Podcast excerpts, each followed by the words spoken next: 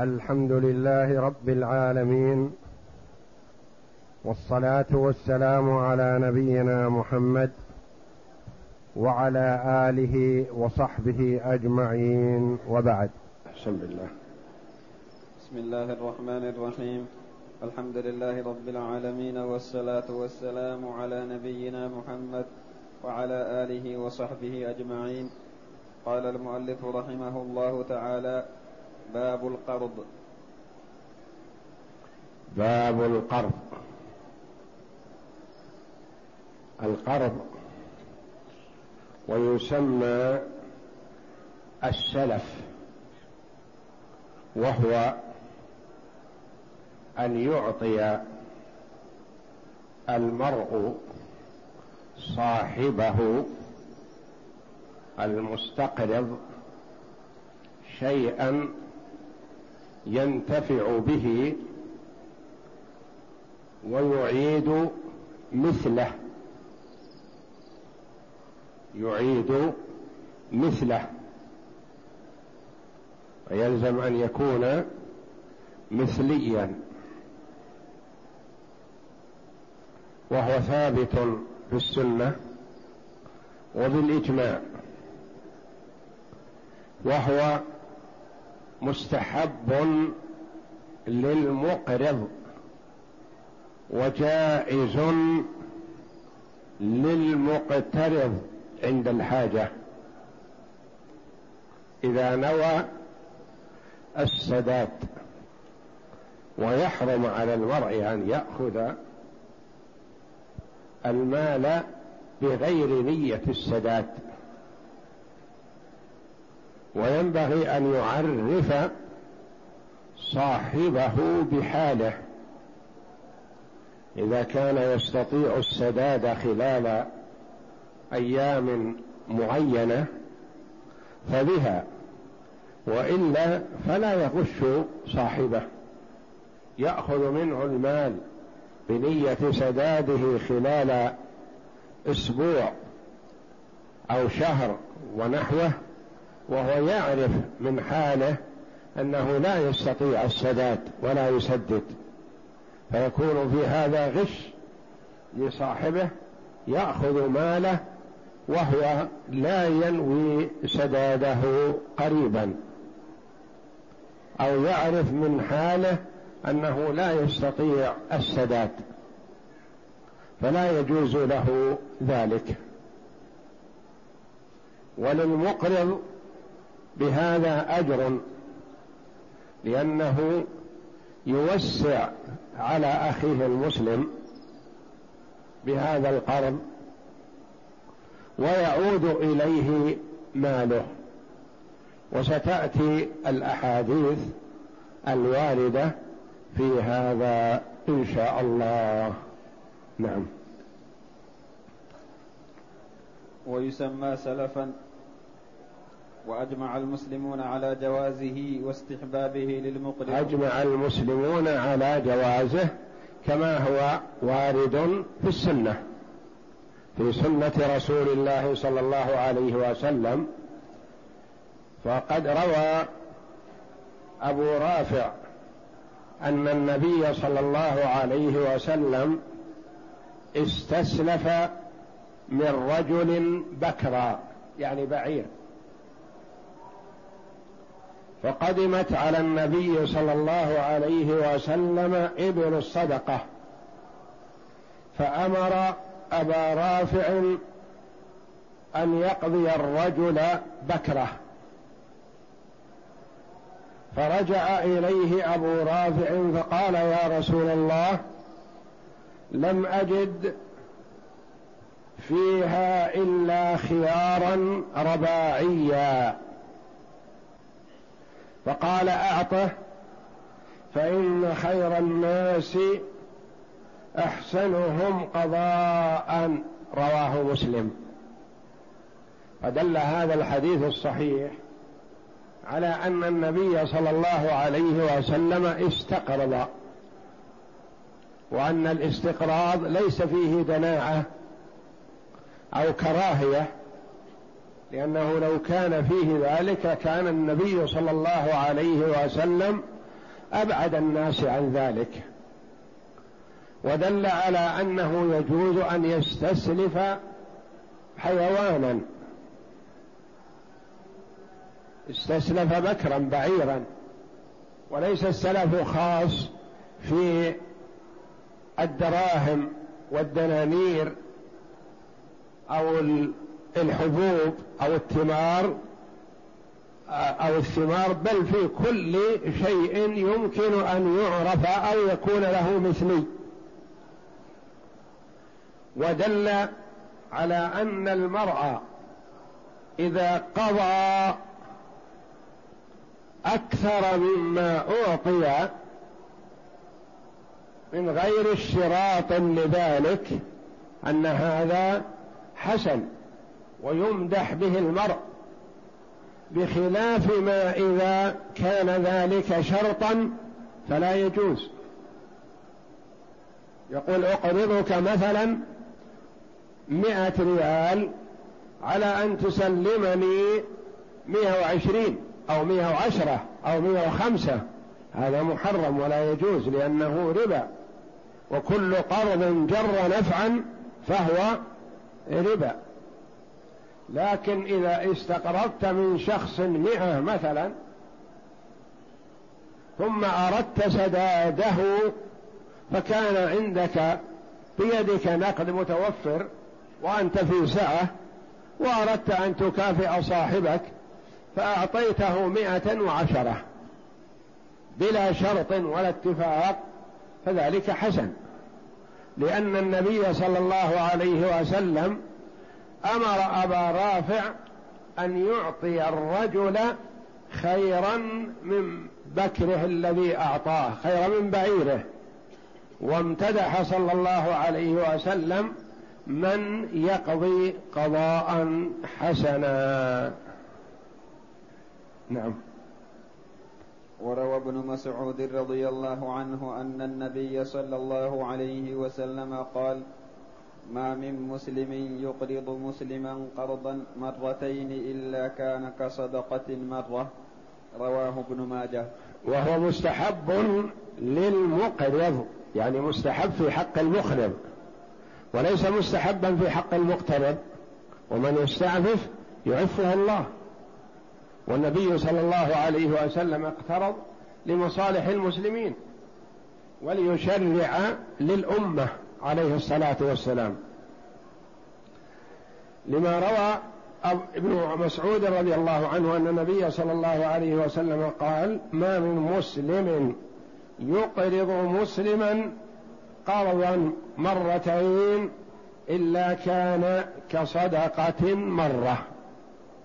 يعني ثواب قرضين يعادل ثواب صدقة واحدة. هذا الحديث دل على أن الصدقة أفضل من القرض.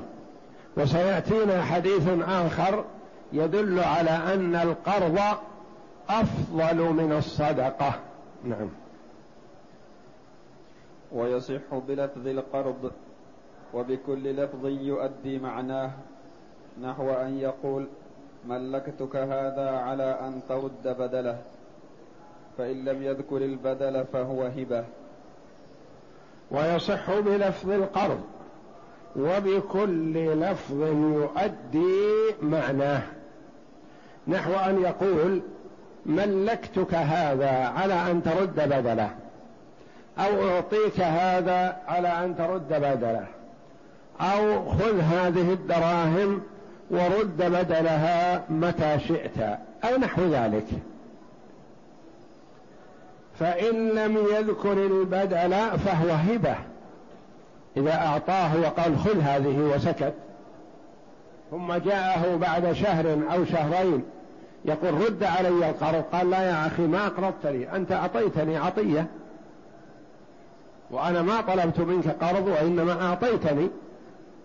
اعتبر هبة ما دام ما قال له ترد بدله. إلا إن كان المقترض قال أعطني كذا وأرده عليك وأرد عليك بدله لو لم يقل المقرض شيئا. والحديث في فضل القرض يقول أنس رضي الله عنه أن النبي صلى الله عليه وسلم قال رأيت ليلة أسري بي على باب الجنة مكتوبا الصدقة بعشر أمثالها والقرض بثمانية عشر. فقلت يا جبريل ما بال القرض أفضل من الصدقة؟ قال لأن السائل يسأل وعنده والمستقرض لا يستقرض إلا من حاجة. رواه ابن ماجه. كالحديث السابق الذي رواه عبد الله بن مسعود بروايه ابن ماجه رحمه الله. فهذا الحديث دل على أن القرض أفضل من الصدقة. يقول لأن الصدقة المرء يسأل وعنده. عنده شيء ما يكفيه فيسأل. إن أعطي أو رد. لكن الغالب أن المستقرض ما يستقرض إلا وهو في حاجة. فلذا كان القرض هنا في هذا الحديث أفضل من الصدقة. نعم. وإذا اختلف فالقول قول المملك لأن الظاهر معه لأن التمليك بغير عوض هبة. ويثبت الملك فإذا اختلف إذا اختلف المقرض والمستقرض يقول المقرض أنا أقرضتك ويقول المستقرض أنت أعطيتني وهبتني. فالقول قول المملك يعني المعطى المستقرض لأن التمليك بغير عوض هبة. هذا هو لأنه بغير مثلا ذكر للعوض ورد البدل يكون هبة. نعم. ويثبت. ويثبت الملك في القرض بالقبض لأنه عقد يقف التصرف فيه على القبض فوقف الملك عليه كالهبة. ولا خيار فيه لأن المقرض دخل على بصيرة أن الحظ لغيره فهو كالواهب. ويثبت الملك في القرض بالقبض. ولا خيار فيها. يثبت بالقبض. فمثلا المستقرض طلب من صاحبه أن يقرضه فأعطاه القرض. المقترض تملك هذا المبلغ الآن ثبت ملكه عليه. وأصبح في ملكه يتصرف فيه. إن شاء وهبه وإن شاء سدد به دينه وإن شاء صرفه إن كان نقدا. هو حر التصرف فيه. ولا يملك المقترض المقرض ما يملك الرجوع لأنه من الأصل دخل في القرض على أن الحظ لغيره وليس له خيار في الرجوع وإنما ثبت المبلغ في ذمة المستقرض والمبلغ المنقود حاليا أصبح في ملك المقترض. ما يملك بالرد علي ما يملك لأنه أعطاه إياه قرض وقبضه أصبح في ملكه. لو قال رد علي قرضي يقول خيرا إن شاء الله.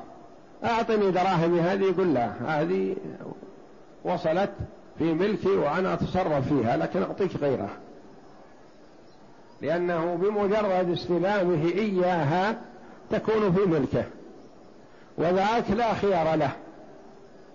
المقترض هو الذي له الخيار بإمكانه يرد القرض يقول الحمد لله حصل اتصال تلفوني أو كذا أو كذا أو جاء من عنده دراهمي واستغنيت عن القرض خذ دراهمك فيردها.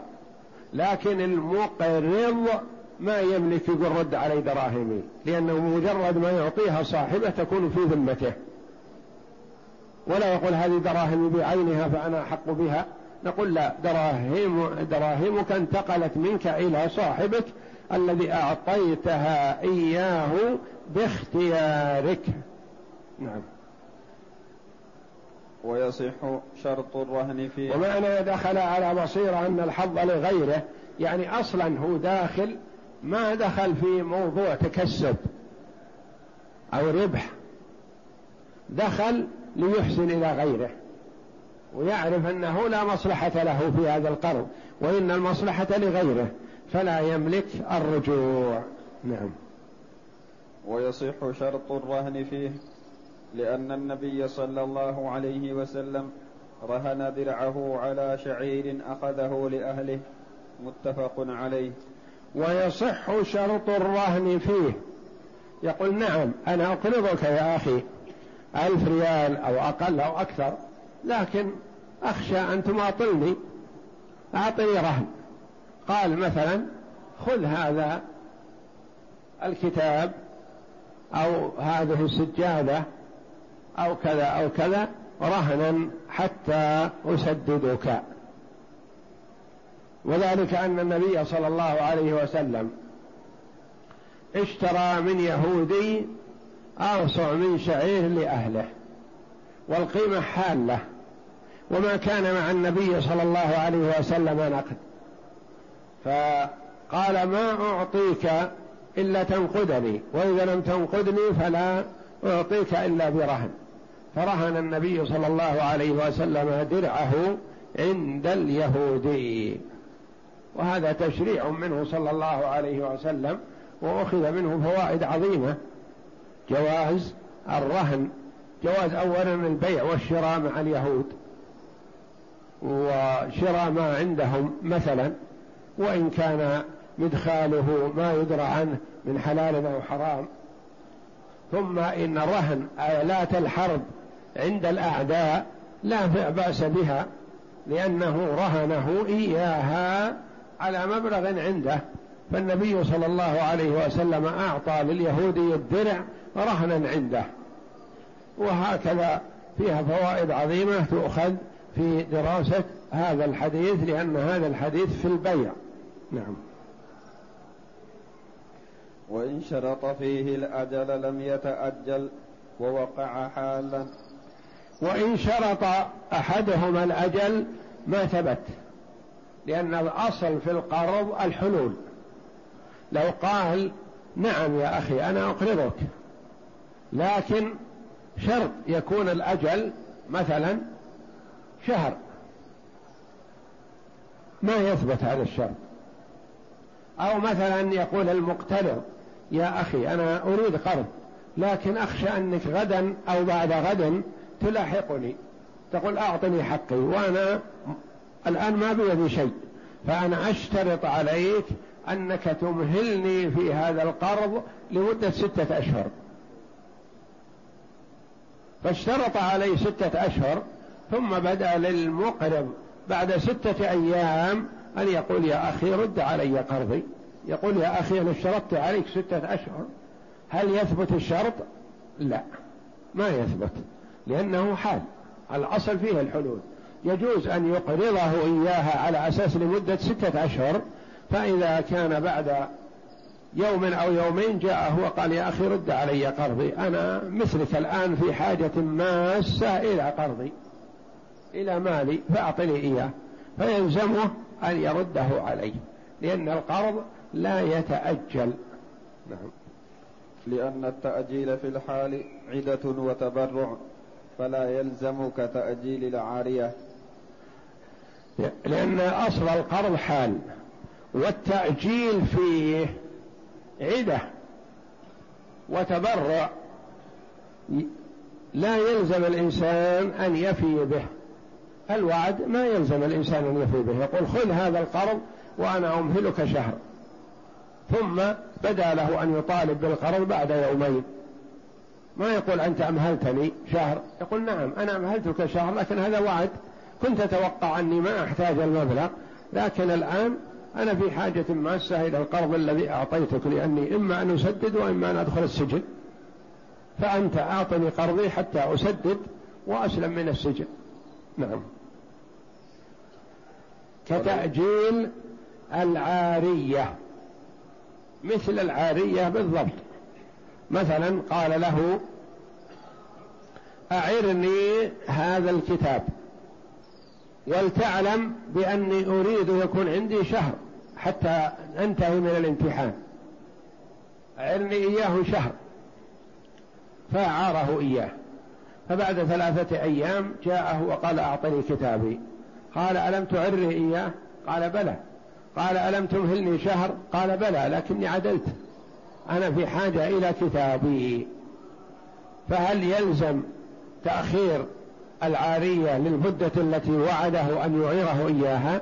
لا ما يلزم لأن أصل إعطاؤه إياه تبرع وفضل وإحسان فما يلزم فيه التأجيل. نعم. ولو أقرضه تفاريق ثم طالبه به جملة لزم المقترض ذلك لما قلناه وإن أقرضه تفاريق. قال يا أخي أقرضني عشرة ريالات. فأقرضه. قال ثم جاءه مرة أخرى قال أقرضني يا أخي خمسة ريالات. فأعطاه خمسة. ثم بعد مدة جاءه وقال يا أخي أقرضني عشرين ريال. فأعطاه. صارت خمسة وأربعين. ثم بعد فترة جاءه وقال أقرضني خمسة ريالات. فأقرضه خمسة فصارت خمسين ريال. فجاءه المقرض بعد يوم أو يومين قال أعطني الخمسين. قال يا أخي ما أستطيع. وأنت أقرضتني تفاريق خمسة وعشرة وعشرين. قال صح أقرضتك لكن أنا في حاجة إلى الخمسين الآن. ولا يقضي حاجتي إلا الخمسين. فاجمعها لي. فهل يلزمه أن يسدد الخمسين وقد أخذها على خمسة وعشرة؟ نعم يلزمه. إن أقرضه تفاريق وطالبها بها جملة لزمه سدادها. نعم. فإن أراد المقرض الرجوع في عين ماله وبذل المقترض مثله وبذل وبذل. المقترض مثله فالقول قول المقترض. لأن الملك قد زال عن العين بعوض فأشبه البيع اللازم. فإن أراد المقرض الرجوع في عين ماله. نعرف أن القرض يختلف عن العارية وإنما قال هو مثل العارية في موضوع التأجيل. وإلا العارية شيء والقرض شيء آخر. العارية يعير هذا الكتاب أو هذا اللباس أو هذا المركوب يقضي عليه حاجته ثم يرده. هذا عارية وسيأتي. والقرض يعطيه الشيء يتملكه على أن يرد مثله. فإن أراد المقرض الرجوع في عين ماله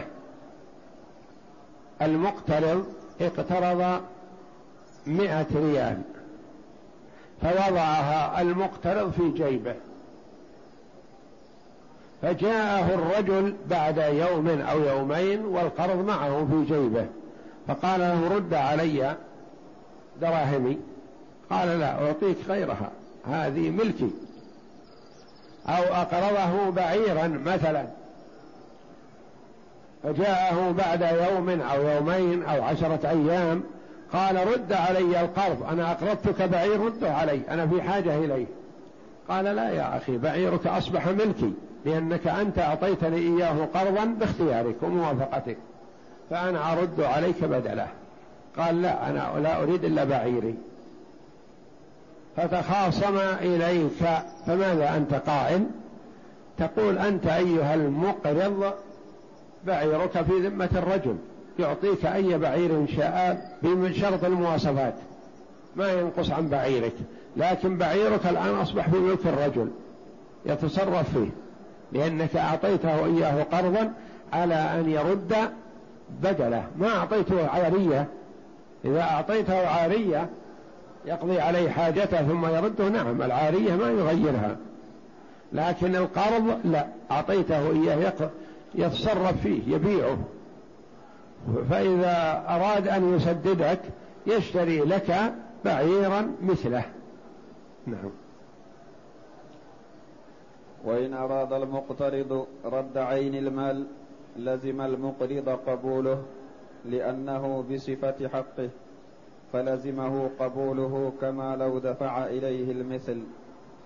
فإن أراد المقترض رد عين المال يعني كأن الرأي والحكم والقول قول المقترض إذا أراد المقترض رد عين المال المقترض اقترض بكرا مثلا.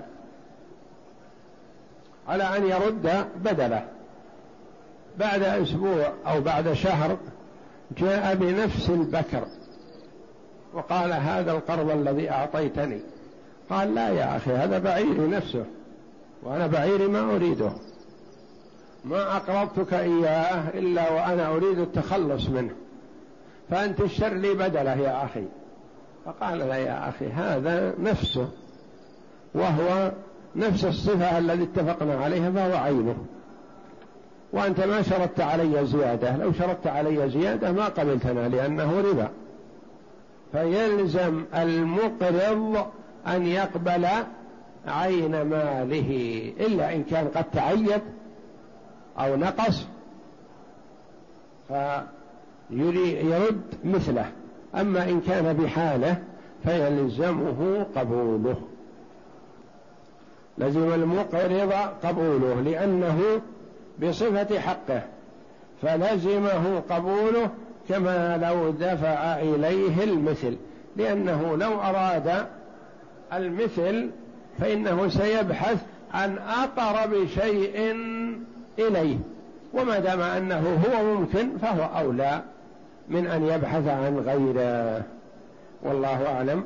وصلى الله وسلم وبارك على عبده ورسول نبينا محمد وعلى آله وصحبه أجمعين.